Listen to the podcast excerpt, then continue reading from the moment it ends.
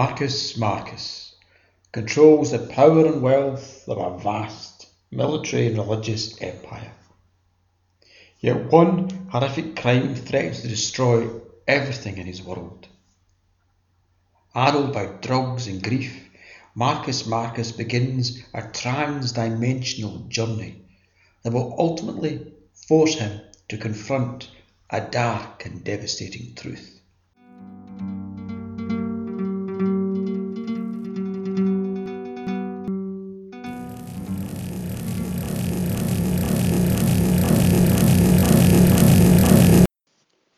Chapter sixteen. All possibilities contain blood. Estella, my security chief, was a woman seemingly constructed from sharp angles. Her face, her hips, the blonde hair on her head, the legs she walked on, and the words she uttered, all had an angularity to them. She was from Fornavie, a planet situated deep in the former war zone between Demos and Hymeyard, whose inhabitants were as renowned for their stubbornness as their piety. Moreover, Estella came from a minority sect that gods touched, whose members made all other Fornavians seem wanton and frivolous by comparison. Yet she was not a stereotypical zealot. How could she be, working for me and all the flaws that formed me? I had even seen her laugh, if rarely, and only in the company of Ifdek. Ifdek had a suggestion of softness about him. A former Demoist guard, he still kept himself trim, but good fortune and wealth rub away a man's corners as sure as a river softens the hardest of rocks. Yet, if his frame carried a stone or so more than when I first met him, his mind was sharper than ever. He was also a very handsome man. If anything, the peculiarity and ugliness of the great indentation on the top right hand of his cranium, evidence of the last of his many battles as a combatant, gave his facial features a certain rakish glamour. I had missed him during the four weeks of his long, detailed negotiations with the viziers of my fellow princes. The viziers had been arguing over the legal minutiae of the extirpation agreement, used to punish the friends and relations of visible earth extremists. The agreement was not yet in force in my territories, Ifdek having argued that it had not yet proven its efficacy. Fortunately, the talks had ground to a halt, allowing Ifdek to return to me only days after Gath had been released from custody. It was the subject of Gath's changed status that Estella most wanted to discuss. She, Ifdek and I were sat in my personal quarters, having our weekly meeting. I was bored.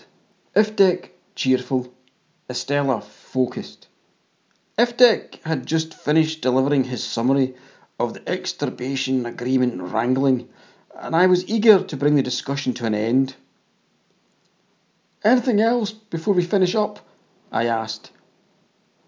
"Just one thing," said Estella. "Do you want me to increase Gath's security surveillance?"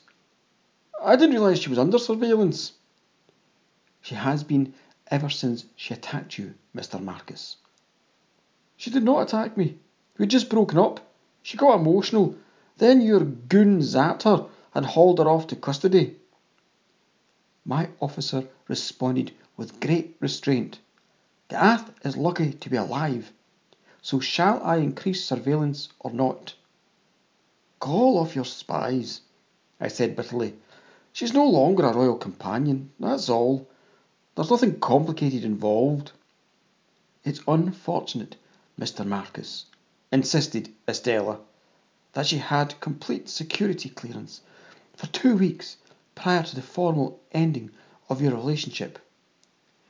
It may be prudent to observe her for a little while longer. I looked at Ifdek, who grinned and shrugged. Did you ever uncover anything when Gath was here? He asked. Nothing, replied Estella. Well then. I still find her change of status problematic, explained the ever-cautious Estella. Estella, laughed Ifdek, you always found Gath problematic. Let it go. Gath was never a threat to anyone. Never will be. You're just trying to look for a security problem where there is none. Relax. After what happened in Glake, I think relaxing is foolish advice.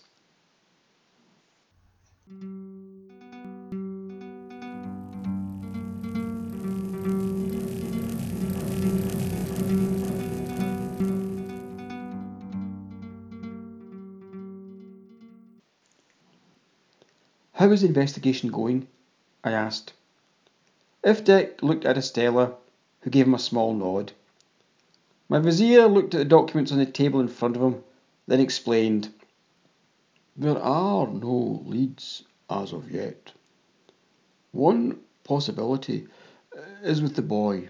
The Securitat are working on the theory that he may have been part of a trafficking ring sold on to the adult perpetrator.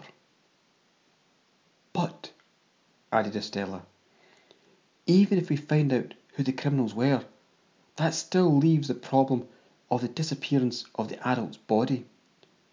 Who could have done that? Who could have access to the palace walls?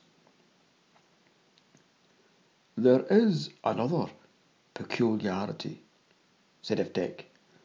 Nobody has claimed responsibility for the attack or followed up with threats of new attacks. It appears to be an entirely one-off atrocity. So there are no other threats? I asked. In theory, threats could come from many sources. Christianistas, former lords, drunken students, visible earth extremists, continuity tax collectors, jilted lovers, stalkers seeking fifteen minutes of fame, patricians with a grudge. Over the years, Estella had remained vigilant to all possibilities and all combinations of possibilities. In twenty-five years, her vigilance had never faltered or failed. Estella sat quietly for a moment, then said, There is nothing tangible, but the augurs are troubled. I looked at the calendar on the wall. They read the swans three weeks ago, I said, with almost no trace of mockery in my voice. They did.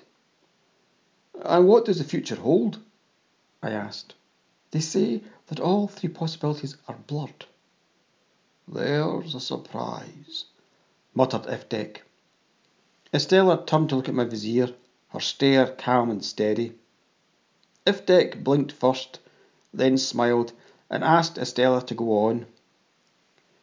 Thesis, antithesis and synthesis are all blurred, continued my security chief. That is not that unusual. What is unusual is that all three contain a common element. Ifdek straightened up in his seat. What do you mean, Estella? He asked. What common element? Blood, came her quiet reply.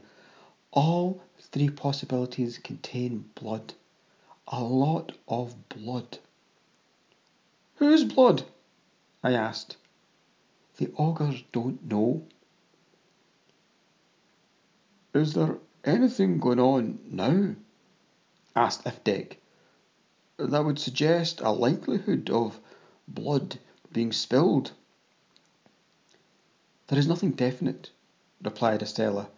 Just the usual graffiti and saloon talk about restoring the Lord's Parliament or letting the former war zone become the fourth zone of humanity. "Which has been going on since I took over," I pointed out. Estella nodded. "I know," she said, "but I have a feeling in my gut that won't go away."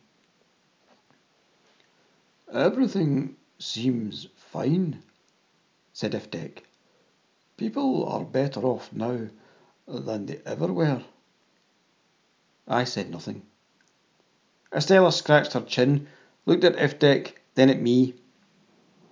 "Things may be better," she said, "but with every year that passes, there are more people who forget the past, or were only children when Mister Marcus took over." "You mean," I interjected, "people like Gath?"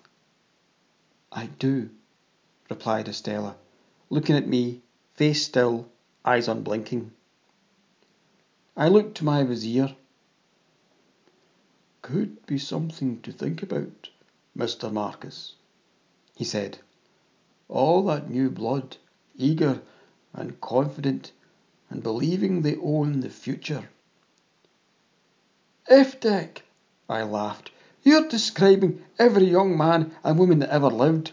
That's the whole point of being young, blind admiration for new ideas, nothing but contempt for the old. Space, we've all been there." Ifdek nodded his head solemnly. "Yeah, I know. That's what worries me." We sat for a moment in silence. Then Ifdek grinned. "Ah, shit. We become middle-aged. When the fuck did that happen?" "So," I asked Estella, "is there a threat or not?" Estella sighed, scratched her chin again. "Could be the blood is just symbolic, a reference to the new men and women all around us. But I still think I need to increase my monitoring." "Of Gath?" "No, I guess not. I agree with you on Ifdek. She's not a threat, but I'd like to find out who's initiating the slogans on the walls and the rebel toasts in the pubs." "Sounds sensible," I said. "But keep it discreet, Estella," added Ifdek. "I always am, Ifdek," replied Estella, with just the slightest hint of a smile.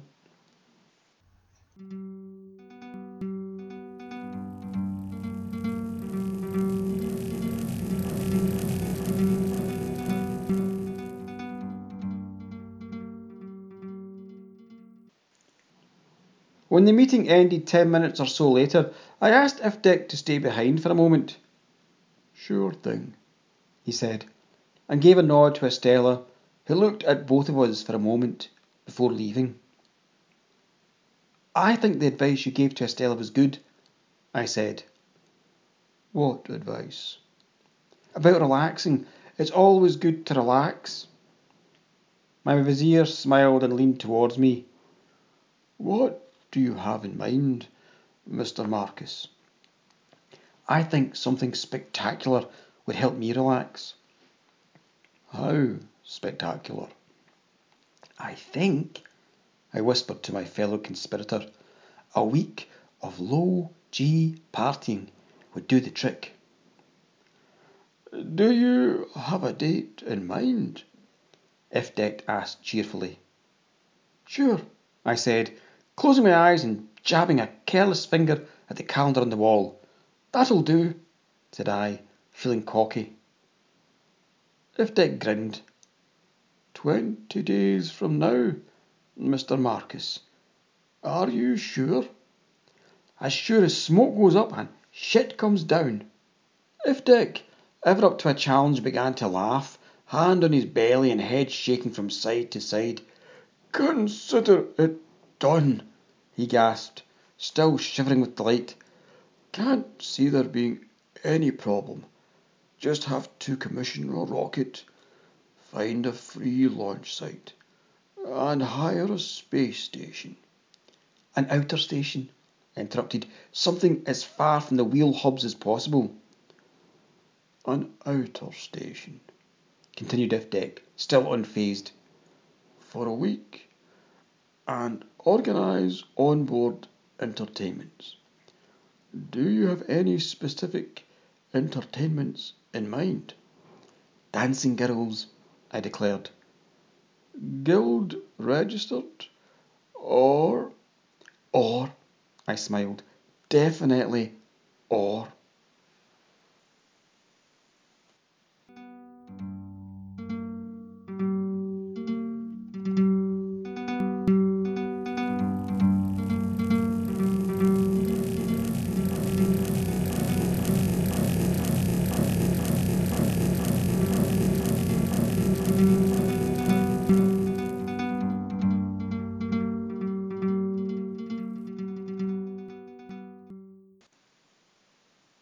Thanks for listening to the latest chapter of Marcus Marcus and Hurting Heart.